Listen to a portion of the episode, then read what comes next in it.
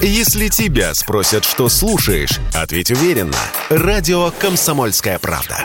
Ведь Радио КП – это самая топовая информация о потребительском рынке, инвестициях и экономических трендах.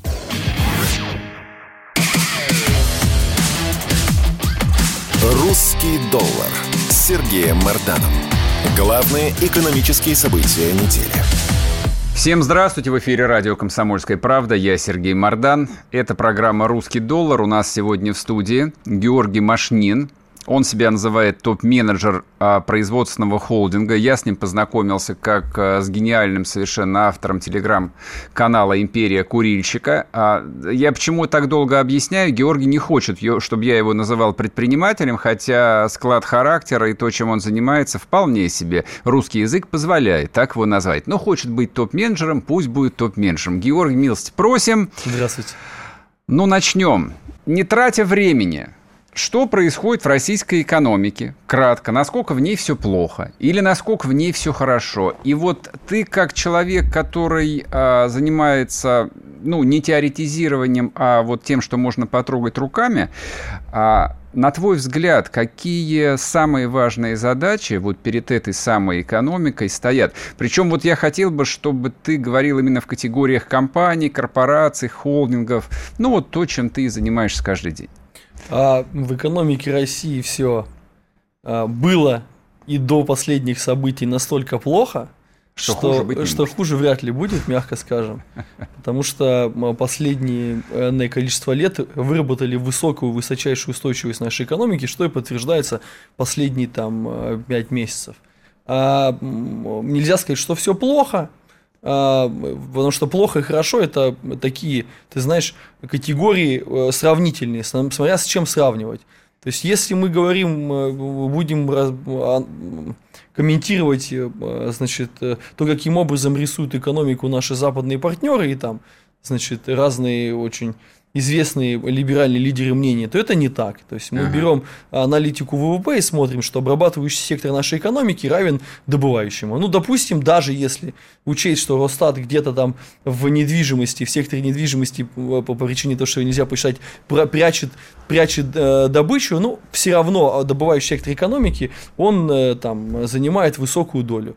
Там IT-сектор занимает, э, если правильно отделять часть от банковского, от банковского сектора, занимает э, до 5% экономики. Немного что-то как-то. Э, это, учитывая, что он родился сам, нечаянно. Кстати, это может очень... быть, кстати, может быть хорошо, что он родился сам, иначе бы его до сих пор не было бы. Да, он, э, это, это в принципе неплохая цифра. Если мы берем э, там переработку, то это тоже там э, по разным оценкам от 13 до 17 процентов ВВП, это неплохо. Это, значит, достаточно неплохие показатели.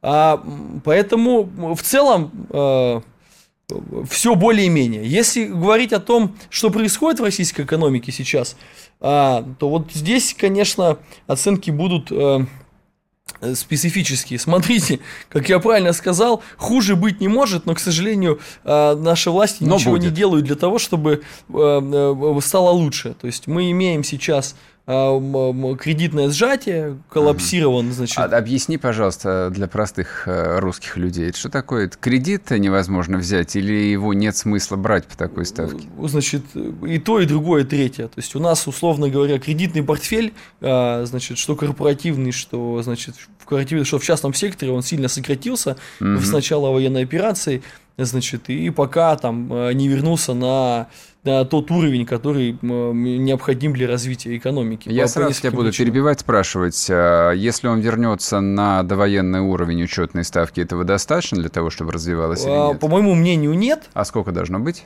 По моему мнению, что должно быть ниже. А, если мы говорим про тот же уровень, ну, не хотя, уровень хотя развития, бы, хотя, а хотя бы, бы да. тот же уровень. Ну, смотрите, раньше Г был где-то полтора процента от ставки до стоимости ресурсов для корпорации, и там плюс 2-2,5 стоимость ресурсов для населения. То есть, угу. условно говоря, ставка была там, э, если вы помните, ставка при ставке в 5, там, в 6, да, у нас, э, значит, мы имели там от 7 э, до, до 9 процентов стоимость кредитов угу. населению и бизнесу. А сейчас этот гэп от 2,5 до 5%. Это для компаний? Ну, в целом для всех. Вот я от, от, от крупного игрока до мелкого Понял. игрока. Угу. То есть даже для крупной, крупной корпорации, э, значит, которые имеют отношение... Это минимум 12%. Э, значит, не, не 10,5%. То есть 8 плюс, плюс, плюс э, значит, угу. 9,5, точнее, пардон. Было 9,5, стало 10,5. Да. То есть было гэп полтора, стало 2,5. А значит, и того, для того, чтобы получить э, такую же стоимость кредитных ресурсов населению и бизнесу, нужно, чтобы ставка была ниже. То есть она должна быть 5. Она должна быть не выше 5, чтобы мы имели примерно те же, те же условия. Но и этого мало на самом деле. Почему? Потому что есть другая проблема. Проблема заключается в том, что э, значит, негативный информационный фонд – не позволяет людям планировать бизнес, почему? планировать развитие. А почему? Вот объясни. А, на примере Белгорода. Вот очень яркий пример. Значит, у нас есть филиал Белгород, а, который, у которого сейчас сложности с развитием. Я решил лично приехать и посмотреть угу. на ситуацию, пообщаться э, по, с значит, директором э, э, филиала, с партнерами и так далее. Вывод какой?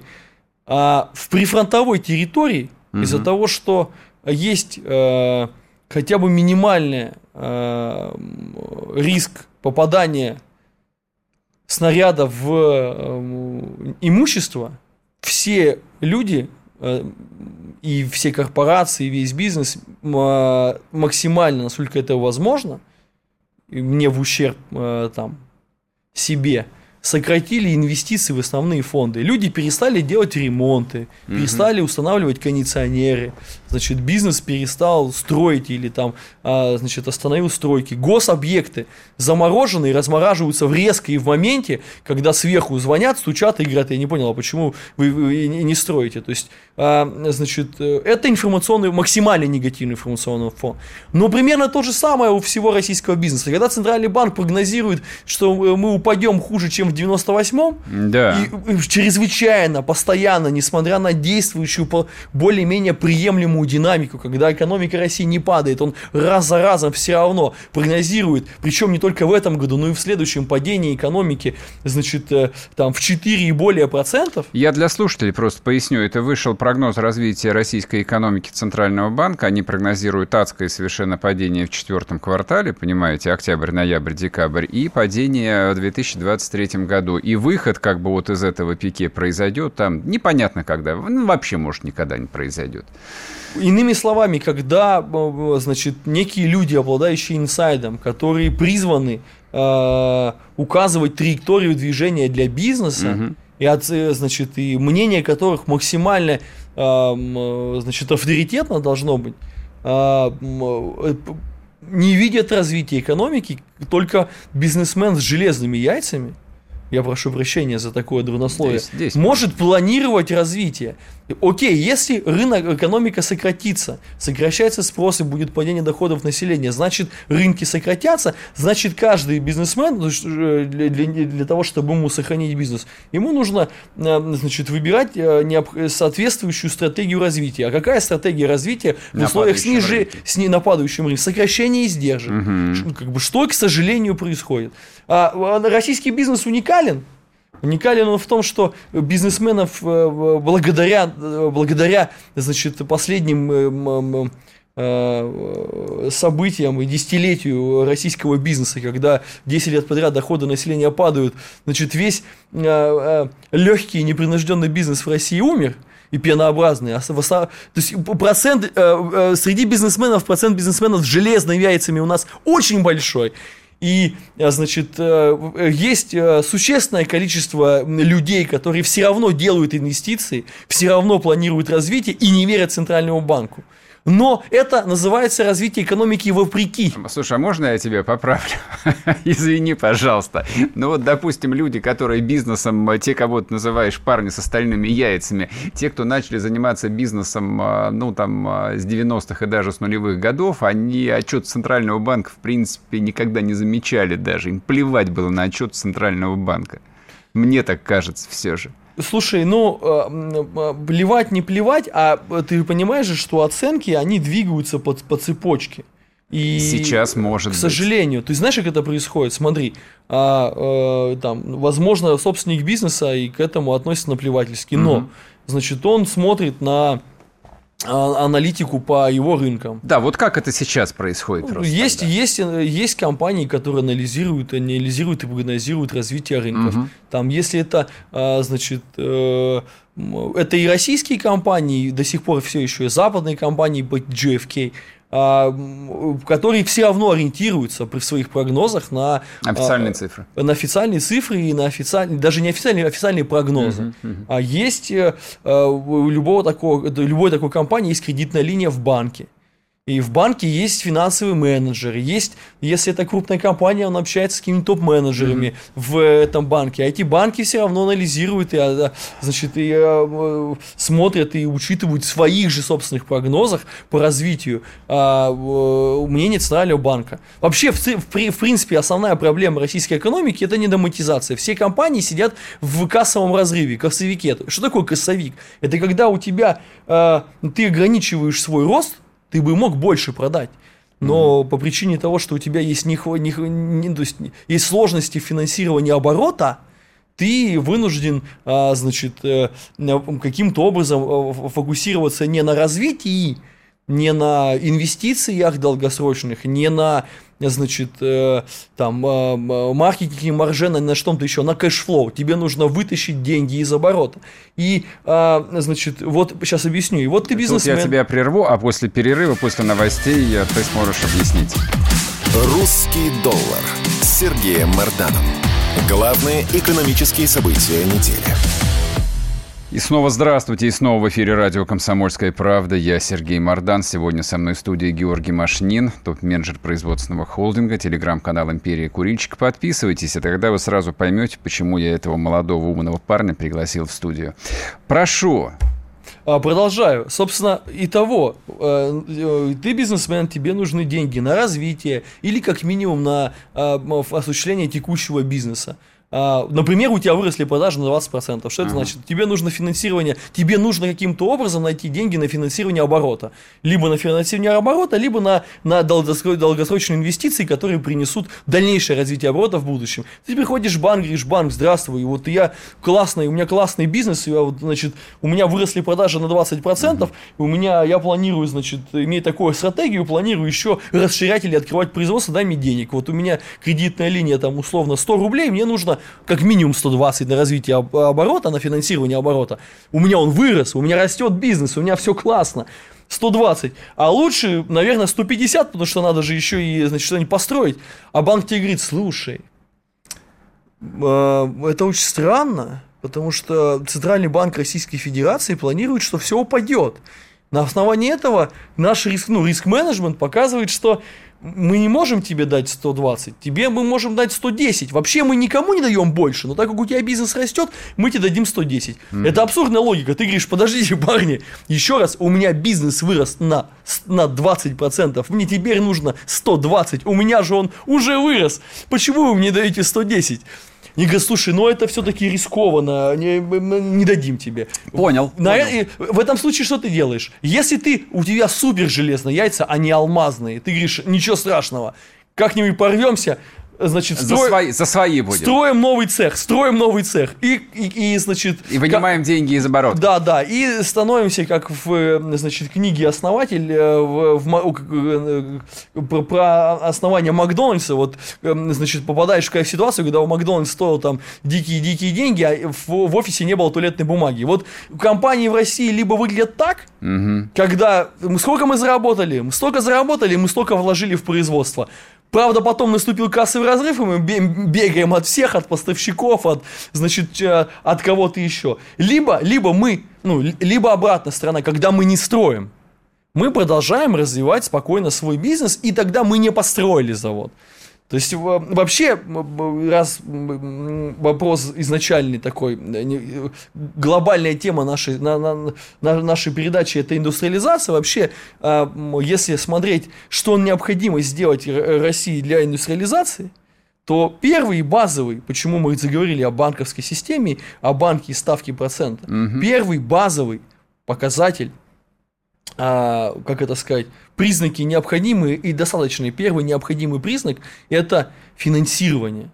Финансирование, достаточное финансирование для развития э, бизнеса, для, для того, чтобы делать долгосрочные инвестиции. Не только его стоимость, это очень важно, почему я плавно перешел и, и на лимиты. Не только стоимость кредита, которая определяет, определяет, э, будет ли тот или иной проект построен, э, потому что фин-модель, где заложена стоимость денег, должна показать окупаемость. Угу. Стоимость кредита влияет на то, сколько ты отраслей сделаешь.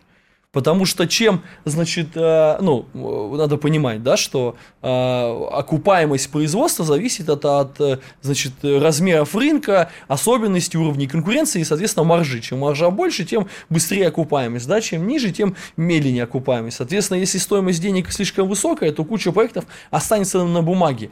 Но и это еще не все. Есть еще и вторая вещь – достаточность финансирования. Проблема российской экономики заключается не только в том, что бабки стоят дорого, но и в том, что бабок нет.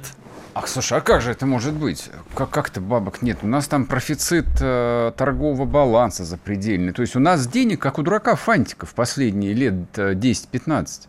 Э, правильно, но чтобы их выделили, надо, чтобы, почему я говорю про... Вот, самая ключевая вообще вещь в развитии – это целеполагание. Любой э, человек, который руководил больше, чем тремя людьми, это знает. А, любой человек, который делал карьеру и преодолел больше, чем два этажа, это знает. Все очень просто. Если ты собираешься стать, э, я не знаю, э, лучшим бегуном на свете и э, выиграть у Хусана Бойлта, у тебя два варианта. Либо ты станешь, либо ты не станешь. Но если ты такую цель себе не ставишь, ты точно не станешь. Угу. Все очень просто. Проблема целеполагания. Когда Центральный банк, возвращаемся к разговору по банковскую сферу, говорит, слушайте, все будет плохо, то и банки, ну и фана, значит, финансовое сообщество, которое должно являться распределителем ресурсов, оно эти ресурсы зажимает. Угу. Как это видно? Ну, давайте возьмем пример ОФЗ. Облигации федерального займа. В условиях профицитного, профицита бюджета, ну, в этом году неизвестно, какой будет, в предыдущие годы он был, в условиях дикого профицита платежного баланса, а, значит, а, наш Минфин замечательный зачем-то выпускал займ, федерального займа, облигаций, который кто покупал, кто основной держатель облигаций федерального займа? Основной э, э, в России основной держатель были госбанки. Что такое деньги? Госбанки, серьезно? Да. Что такое деньги госбанка? Что такое, когда ВТБ разми... купил ОФЗ? Это значит, что ВТБ эти деньги не потратил на экономику. Он их зачем-то обратно отдал извини, Минфину. Я, я, может, глупые вопросы буду задавать, но, может быть, это значит э, просто таким образом государственный бюджет э, привлекал финансирование из государственных банков. Просто забрать банки, ну, указом президента мы не можем, но мы им предлагаем выкупить ОФЗ, и они их покупают, и все. Это нужно... А дальше бюджет там строить, не знаю, поликлиники какие-нибудь, э, ядерные ракеты, ну и прочие полезные штуки. Это когда э, в бюджете не хватает денег, а не когда бюджет заканчивается с профицитом по полтора триллиона в год. Ты прям какие-то вот контрреволюционные ответы Это, это первое. Даешь. А вторая история, ну то есть ФЗшки нужны, знаете для чего? Для внебюджетных расходов, которые возникают внезапно в виде, ну в общем... Ну, ковида какого-нибудь, ну, условно ну, говоря. Ну, я не знаю, в виде Абхазии больше, Или а не ковида. Абхазии, да. Да, но... Ну, Абхазия это предвидено, она уж состоялась ну, там, в восьмом году. Квази-государственные расходы, там какие-то внезапные, которые внезапно нужны. Угу. Но э, как бы они не нужны на, значит, э, э, на постоянной основе все время, понимаешь? Если все время госбанки держат ОФЗ, значит, они в экономику деньги не отдают. Понял, хорошо. Это, это все было до войны, то, что называется. Вроде бы как у нас а, новая жизнь, а вот а, что-нибудь поменялось или нет? Я понимаю, мы поговорили про отчет Центрального банка, про их прогноз, он примерно такой же, как они их а, рисовали и год назад, и пять лет назад, что все будет либо плохо, либо так себе. Но есть же правительство, перед которым стоят там гигантские задачи, там импортозамещение, например. А для импортозамещения деньги нужны. А, смотри, правительство делает, и делает э, часть правительства, давай так, делает да, неплохо. часть, конечно. Неплохо, это легко можно посмотреть, если открыть карту России и посмотреть, сколько у нас открыто торов и тусеров. Это что а, такое? Территория опережающего развития, территория э, социально-экономического эм, развития особые экономические зоны и технопарки. Угу. А, по сути, одна часть правительства России Вообще, если честно, это очень странно. И, собственно, и это и странно, и нелепо, и удручающе. Она борется с другой частью России. Ну, смотри, давай вот э, отвлечемся. Что нужно для того, чтобы произвести индустриализацию? Значит, первое, что нужно, мы уже сказали, это финансирование, значит, э, и стоимость этого финансирования. Это еще не все. Второе, что нужно для индустриализации, это проектное планирование, когда мы проанализировали и решили, что вот эти отрасли мы развиваем, они перспективны. Угу. Как определить перспективность отрасли? Мы опять же сказали, это те отрасли, которые можно импортозаместить, которые на размере нашего рынка с учетом этой маржи окупаются. Угу. Хотя есть возможность ввести протекционистские меры, как, и как, как Китай, и все будет окупаться. Но, тем не менее, вот э, хороший пример значит, э, Великобритания, да, которая в свое время, да, 200 лет назад закрыла значит, э, свой рынок для дешевых индийских танев, придумала машинку Зингера, значит, и потом захватила в обратном направлении, э, убив индустрию мануфактурщиков в, в, в Индии.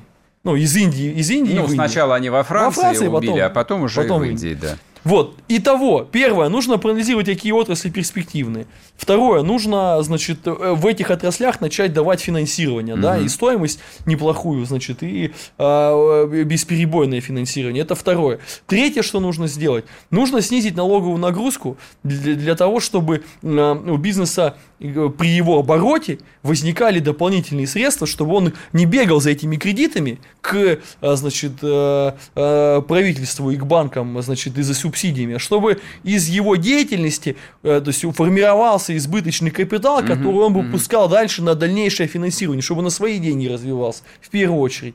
А, значит, это третье. Ну и четвертое, самое главное, необходимо заранее, заранее планировать цепочки поставок. Ну, то есть, э, ты решил производить что-то, ну, какую-то вещь.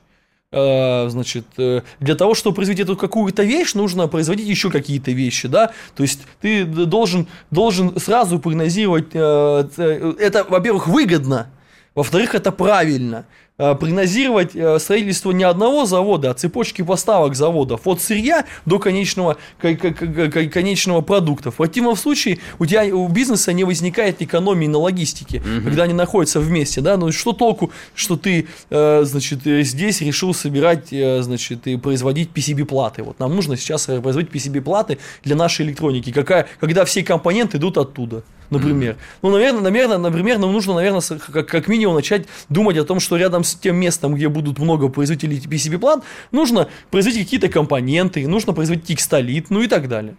Прервемся еще раз на новости, вернемся и продолжим. Журналист и политолог Георгий Георгиевич Буфт много чего знает. Он знает, кто виноват. Но знаете, почему инфляция? Американцы много печатают деньги. Вот, они печатают свои доллары зеленые, и вот эта инфляция заражает весь остальной мир. Бофт знает, что делать. А, может быть, что-то в парламенте надо поправить? Может быть, туда каких-то допустить партии, которые будут более энергично отстаивать интересы людей? В конце концов, Бофт знает, что спасет человечество. Наличие такого общего врага, как коронавирус э, человечество никак не сплотило. Мне кажется, что надо повысить планку и дождаться, пока прилетят инопланетяне, тогда, может быть, это человечество сплотится перед лицом общей угрозы. Каждый четверг в 8 часов вечера по московскому времени слушайте программу «Бофт знает». «Русский доллар» с Сергеем Марданом. Главные экономические события недели. И снова здравствуйте, и снова в эфире радио «Комсомольская правда». Я Сергей Мордан, Георгий Машнин, а это программа «Русский доллар».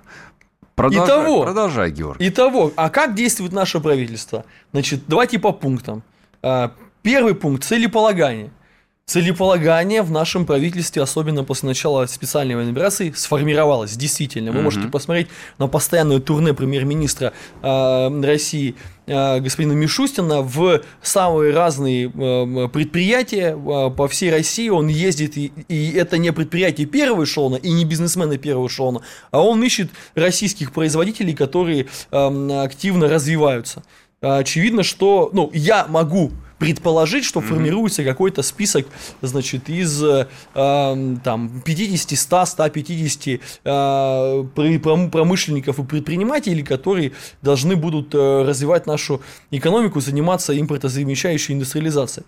Это первое. Второе, что мы видим, это по поводу целеполагания. То есть э, цели не обозначены, но это вообще проблема нашего государства, что у нас там все закрыто и никто ничего не говорит. Но по каким-то вот вещам мы можем подумать, что, наверное, что-то происходит по -по -по позитивное. Это первое. Второе, что наше правительство делает. Наше правительство, теперь про финансирование. Говорим, наше правительство, с одной стороны, наш центральный банк повышает ставку, делает предписания, прогнозы и предписания для, для банковской системы не давать денег в экономику, а с другой стороны, правительство России через Фонд развития промышленности субсидирует ставку и выдает, выдает через, через бюджет Российской Федерации значит, э, выдает э, бизнесменам кредиты под э, от 3 до 5 процентов. Причем я точно знаю, что фонд развития промышленности заявками от промышленников просто завалены. Поэтому, если раньше они говорили, что они несколько пакетов могут одному предприятию выдать, там у них есть разные варианты, то теперь один пакет в одни руки. То есть, еще раз, Центральный банк сделал так, mm-hmm. что деньги дорогие, хотя они могут быть дешевые, и поэтому из нашего бюджета, который... А что такое бюджет Российской Федерации? Бизнес, экономика заработали деньги, их забрали, государство это распределитель. Забрали, и теперь мы их тратим, вместо того, чтобы просто сделать деньги дешевыми. То есть, как бы господин Мишустин с господином Матовым бьется с господином Силаном и Набиулиным. Это очень странно, но это так. Дальше значит, э, э, через разные, э, то есть снижают, первое, фонд развития промышленности и разными другими способами правительства снижает стоимость кредитов для бизнеса и дает бизнесу эти кредиты. Угу. Третье, Значит, э, российское налоговое законодательство таково, что если вы не э, субъект малого предпринимательства, не ИП и не... Э, не самозанятый. Не самозанятый, а при определенном развитии бизнеса ИП быть невозможно. Я знаю как, как компании, у, которых, у которых по 10, по 20, по 30 ИП, но администрирование очень дорогое. Если ты уже ООО, то это что значит? НДС 20%? А, значит, налог на прибыль 20%. И ЕСН, а, фонд это основная, фонд э, оплаты труда, это основная статья затрат, а налоги на работников сколько? Подоходный налог 13%, ЕСН вместе считай 49, ну там регресс на больших затратах возникает 47, считай 50% от стоимости самой главной расходной части фонда оплаты труда ты платишь государству. Если ты все это соберешь вместе, то на стандартной марже это получается, до, до налоговой до нагрузки для бизнеса получается почти 50%. Угу. Вот маржи. 50% ты отдал. А в этих условиях развиваться, ну, мягко, то есть, ну, если ты, если ты не производишь снаружи наркотики, то, наверное, развиваться ты а, вряд ли можешь. А для того, чтобы развивать, э, то есть э, одна, одна часть государства сделала налоговое законодательство таким, что если ты честный белый, а у нас сейчас все уже почти все процентов 99 честные белые, то развиваться ты не можешь, у тебя изымают эти, эти деньги, которые ты заработал. Но вместе с этим правительство Мишустина а массово открывает торы и тусеры, то есть все виды различных зон, где, где значит, налоговое законодательство таково, которое способствует развитию. жить и дышать. Да, где нет, нету налога на прибыль, где угу. там снижен НДС, где, значит, снижен ЕСН, где возвращаются налоги в основные фонды, если ты развиваешься. А это имеет, есть торы, тосеры, технопарки и, э, значит, э, свободные экономические зоны. То есть получается уникальная ситуация. Смотри, одна рука, одна башня, она калечит, а другая лечит. Вместе один-один. Возвращаемся к началу разговора. Как дела в нашей экономике? Более-менее? Более-менее те, у кого стальные яйца, справляются. Я понял. Да, остальные, в общем, даже и не пробуют. Ладно, я сейчас даже не буду вот э, углубляться в обсуждение причин, почему так э, происходит. У меня есть некоторое количество версий, но они точно вот э, не в экономической плоскости находятся. А вот еще какой такой прикладной, приклад, какая еще прикладная история меня очень интересует, и что я хотел бы спросить у такого вот человека из реального сектора. Импорт – Значит, понятно, что мы до 24 февраля были такой классической офшорной колониальной системой, которая вывозила все, что ей не нужно, чего в избытке, и закупала все, что, в общем, было необходимо. Работала более-менее как часы, отлажена. Значит, после 24-го систему сломали. А я, как человек достаточно взрослый, помню времена, ну, лохматые, там, начиная с 89-го, с 90-го, самую зарю челночного движения – это работает сейчас, ну, на другом уровне, в других масштабах или нет?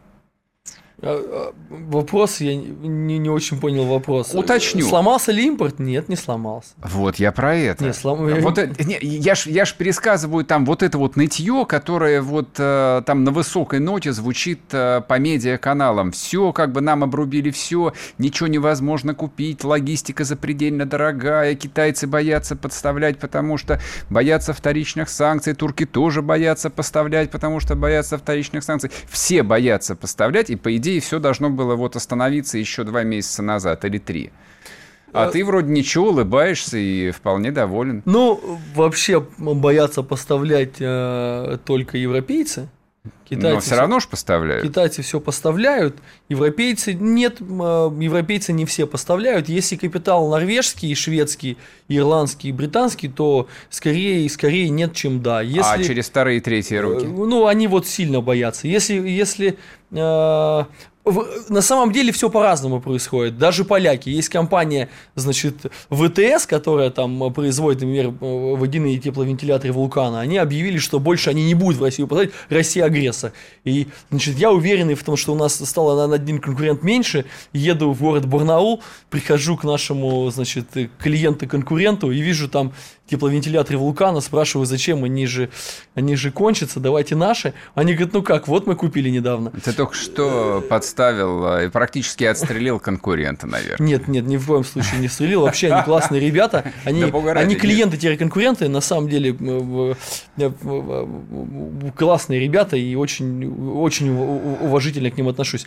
Поэтому по-разному происходит. Если это, например, итальянцы, это многие, много итальянского бизнеса, бизнеса в действительности, э, значит, э, продано там э, шведским, норвежским и там британским, ирландским фондом. То же самое в Испании и в Португалии. Вот они, да, неплохо грузят даже через третьи страны. Кто-то там грузит, кто-то не грузит. То есть все зависит от владельцев. Если владеют реально там британский или какой-нибудь североевропейский капитал, тогда, в общем... Скорее да, чем нет. Если владеет, если восточноевропейцы, скорее, значит, точнее, не так, если, если североевропейский и британский скорее нет, чем да, если восточноевропейский, то да, uh-huh. е, кроме, кроме поляков, ну и то, видишь, там uh-huh. вроде нет, но... А но... подожди, а кто еще там? Ну, Че... да. ну чехи грузят? Ну, чехи грузят, чехи, там, словаки, все остальные. Если это э, немцы, то у немцев э, позиция такая, немцы очень сильно боятся, Ага. но очень хотят грузить. Очень вот, хотят. Вот удивительный народ. Вот очень, до какой очень, степени очень... можно было изнасиловать великую нацию, чтобы они боялись всего на свете? Не говори.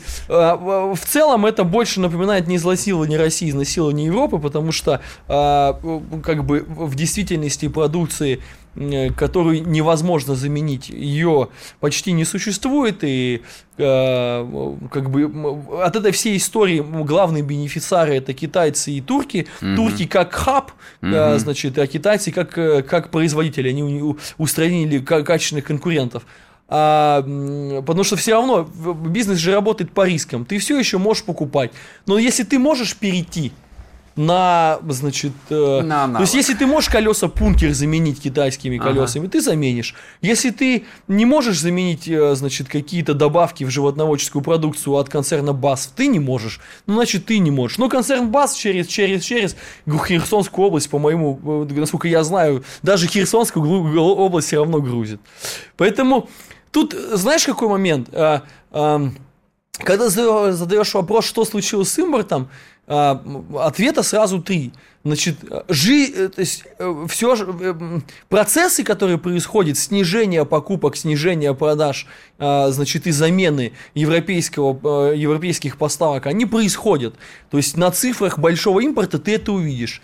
С точки зрения каких-то влияний на экономику, mm-hmm. не на экономику, э, да, с точки зрения влияния на экономику, э, оно, оно есть, оно происходит, есть какие некоторые неудобства и так далее. Но там действительно логистика стала дороже, но а, это все нивелировалось, мы же про импорт говорим, ростом рубля, ростом да? Mm-hmm. А, если мы говорим о каких-то неудобствах для тебя лично, то есть что-то для тебя, э, для конкретно каждого взятого человека случилось, катастрофического, нет, ничего не случилось. Н- ничего слова совсем. А, поэтому, мне кажется, это все-таки больше хуже для Европы, чем для нас. Сейчас после перерыва я задам тебе вопрос на одну животрепещущую тему. Русский доллар с Сергеем Марданом. Главные экономические события недели. Вы слушаете радио «Комсомольская правда». Радио, которое не оставит вас равнодушным. Знаете, как меня спрашивают, а вот когда вы проезжаете мимо поста полиции, вы потом мигаете, предупреждаете, что там милиция? Говорю, конечно, мигаю. Вы не поверите, я мигаю даже там, где полиции нет. Пусть нормально ездят все сволочи.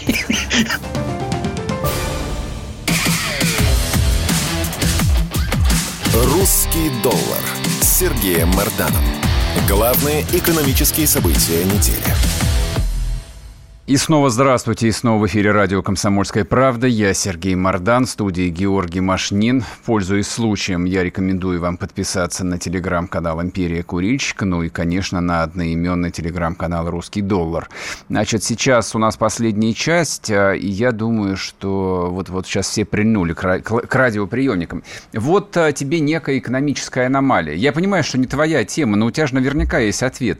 А, автомобили вот продажи упали на сколько там? На 70-80%. Причем не потому, что люди пере... не хотят покупать. Не-не, неправда. Я видел последние цифры, а, значит, а, не помню, как это называется научно, но вот как себя чувствует потребитель российский. Нормально себя чувствует. С оптимизмом смотрит в будущее. Но он приходит в автосалон, а, смотрит на ценник, ну, не знаю, какой-нибудь корейской или японской машины, разворачивается и уходит, потому что это, в общем, ну, за гранью добра и зла.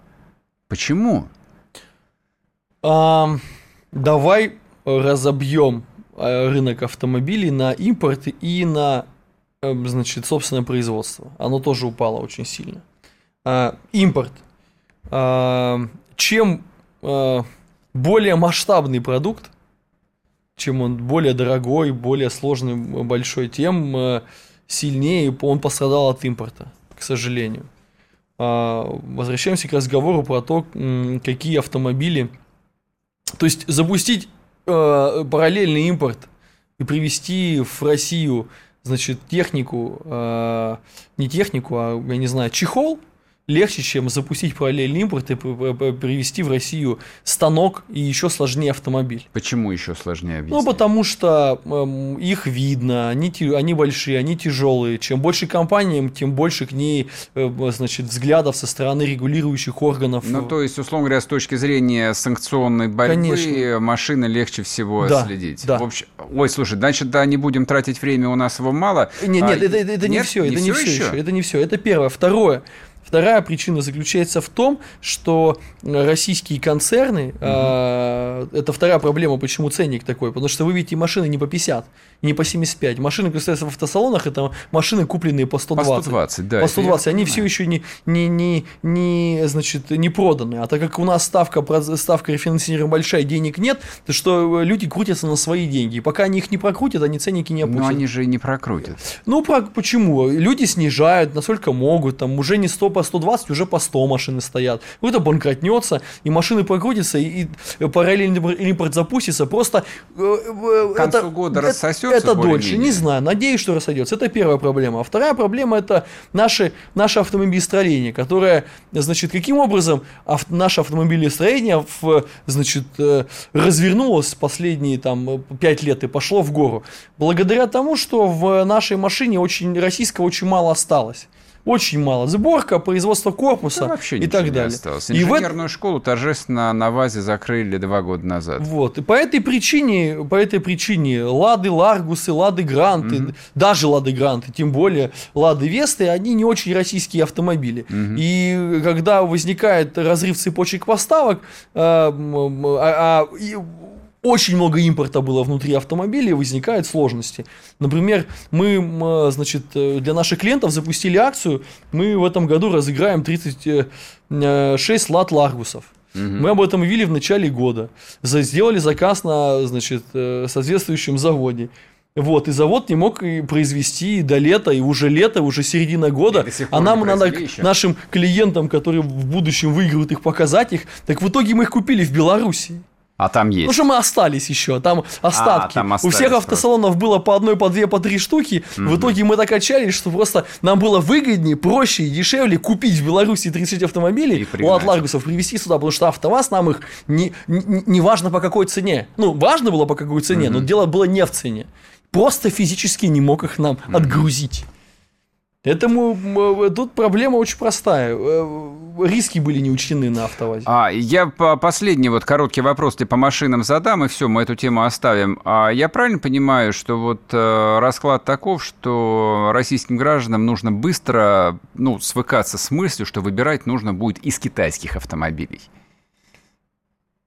Это не вопрос индустриализации экономики. Вообще нет, из того, что вот импорт, нет, который я считаю, будет что, я считаю, работать. что все автомобили будут доступны в России. Просто мое мнение, что э, китайский автопром, даже не автопром, а автоэлектропром, угу. сейчас лучший в мире. Поэтому это вопрос больше не про индустриализацию, это вопрос про, про соотношение цена-качество, и мое мнение. Ясно, понял. Хорошо, ладно, с машинами все понятно, оставим. А времени там буквально 5 минут остается. Я хочу вот еще что спросить. Вот ты представитель э, частного бизнеса, вот, э, и то, как ты понимаешь, то, как ты говоришь, ну вот, вот веришь.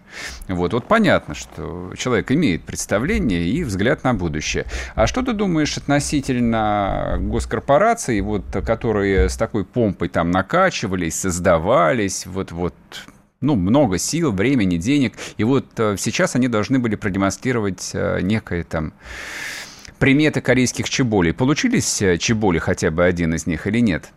В целом, да. Ну, никто же не упал, не убежал, не сбежал, ничего не сделал. Они работают, как работают. Я не считаю, что, э, значит, э, в крупном добывающем секторе нужны, нужен частный бизнес. Извини, но это на отдельную передачу огромную. В частном, в добывающих согласен, а вот а те, которые, еще? ну, не знаю, там Ростех, допустим, какой-нибудь. Ну, Ростех, наверное, наверное, Ростех показал свою неэффективность. Это единственная госкорпорация, которая показала свою неэффективность. Все остальные в целом как бы работают. Добывающий сектор, э, значит, э, и там не рыночный сектор, такой как Росатом, требует огромных долгих инвестиций. Это понятно. А это государство поэтому не, не могу сказать, что не показал свою эффективность.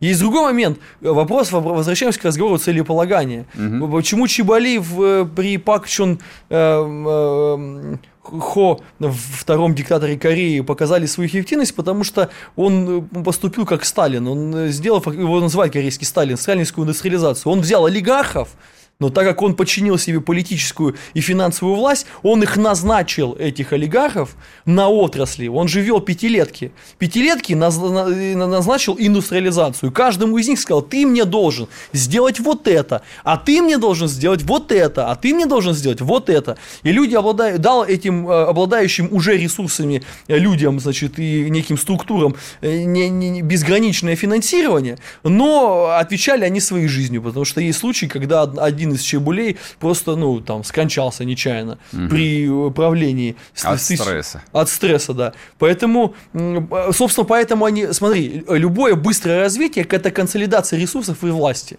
Это в любом случае большая штука. А, значит, невозможна индустриализация путем а, мелкого, мелкого сектора, там, мелкого бизнеса. Это невозможно. Сейчас будет консолидация еще одна, учитывая вот масштаб и сложность задач, как думаешь? По моему мнению, сейчас э, взяли, берут бизнесмена второго третьего эшелона из, из реального сектора и будут их накачивать.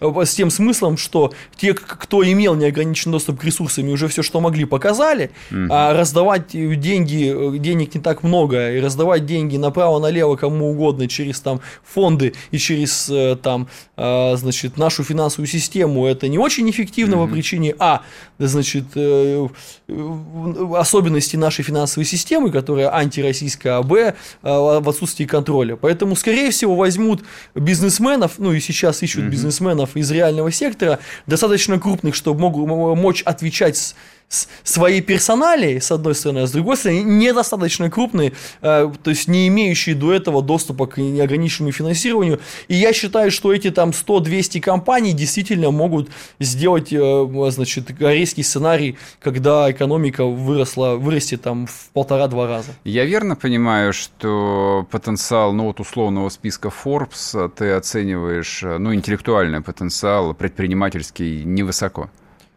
Я его не оцениваю, я не знаю, кто эти люди, я не оцениваю людей, которых я не знаю лично. Мне не, нечего сказать на этот счет. Вообще. А, уточню тогда. А, условно говоря, люди получили гигантские активы, в которые не нужно было вкладывать прибыль, просто они их получили. То есть они по факту уже имеют а, конкурентные преимущества, которые стирают вообще вот а, всю возможность у них выиграть. Поэтому я и спрашиваю, сейчас, по идее, тот момент, когда они могут показать себя во всей красе. А, вот сейчас мы вам покажем новый э, частный космический аппарат. Может появиться Илон Маск из русского списка Forbes? Наверное, из русского списка Forbes нет, просто возраст уже не тот, Илон Маск молод. Но я могу сказать, что есть э, корпорации, которые показывают себя, значит, очень достойно. Значит, это Норникель, который еще за, задолго до всех событий увеличил инвестиционный бюджет несколько раз. Mm-hmm. Это, значит, Русал, господин Дерибаско, очень... Э, вы приедете в Красноярск, вы поймете просто. Вот все mm-hmm. легко, чтобы понять, чтобы понять, что происходит, как ведет себя корпорация, нужно приехать в ее родной регион. Mm-hmm. Вы приедете в Красноярске, ЕОН плюс вы услышите на каждом шагу. Поэтому э, что могут сделать эти, э, эти значит, олигархи? Они могут взять на себя повышенные социальные обязательства. Мое мнение, они должны на себя их взять. Кто-то их берет уже, как э, а плюс. А кто-то, как, как, как, например, магнитка, да, не берет, например. Посмотрите mm-hmm. на Магнитогорск. А, значит, это первое. Второе, они, то есть добывающие компании должны пойти в перерабатывающий сектор, да, угу. должны, ну, с разной степенью, как бы, с разной степенью чего-то они пошли. Я вот жду от господина Мордашова, что на наших патриотах э, сталь уже будет не самая плохая, как сейчас. Он использовал, добывая лучшую сталь, он направлял в Китай и Турцию на их э, строительство их флотов, а для ВАЗа Патриота был самый плохой. Много осталось еще вопросов, но это мы обсудим в следующий раз. Георгий Машнин был с нами в студии. Всем пока, спасибо. До свидания. «Русский доллар» с Сергеем Марданом. Главные экономические события недели.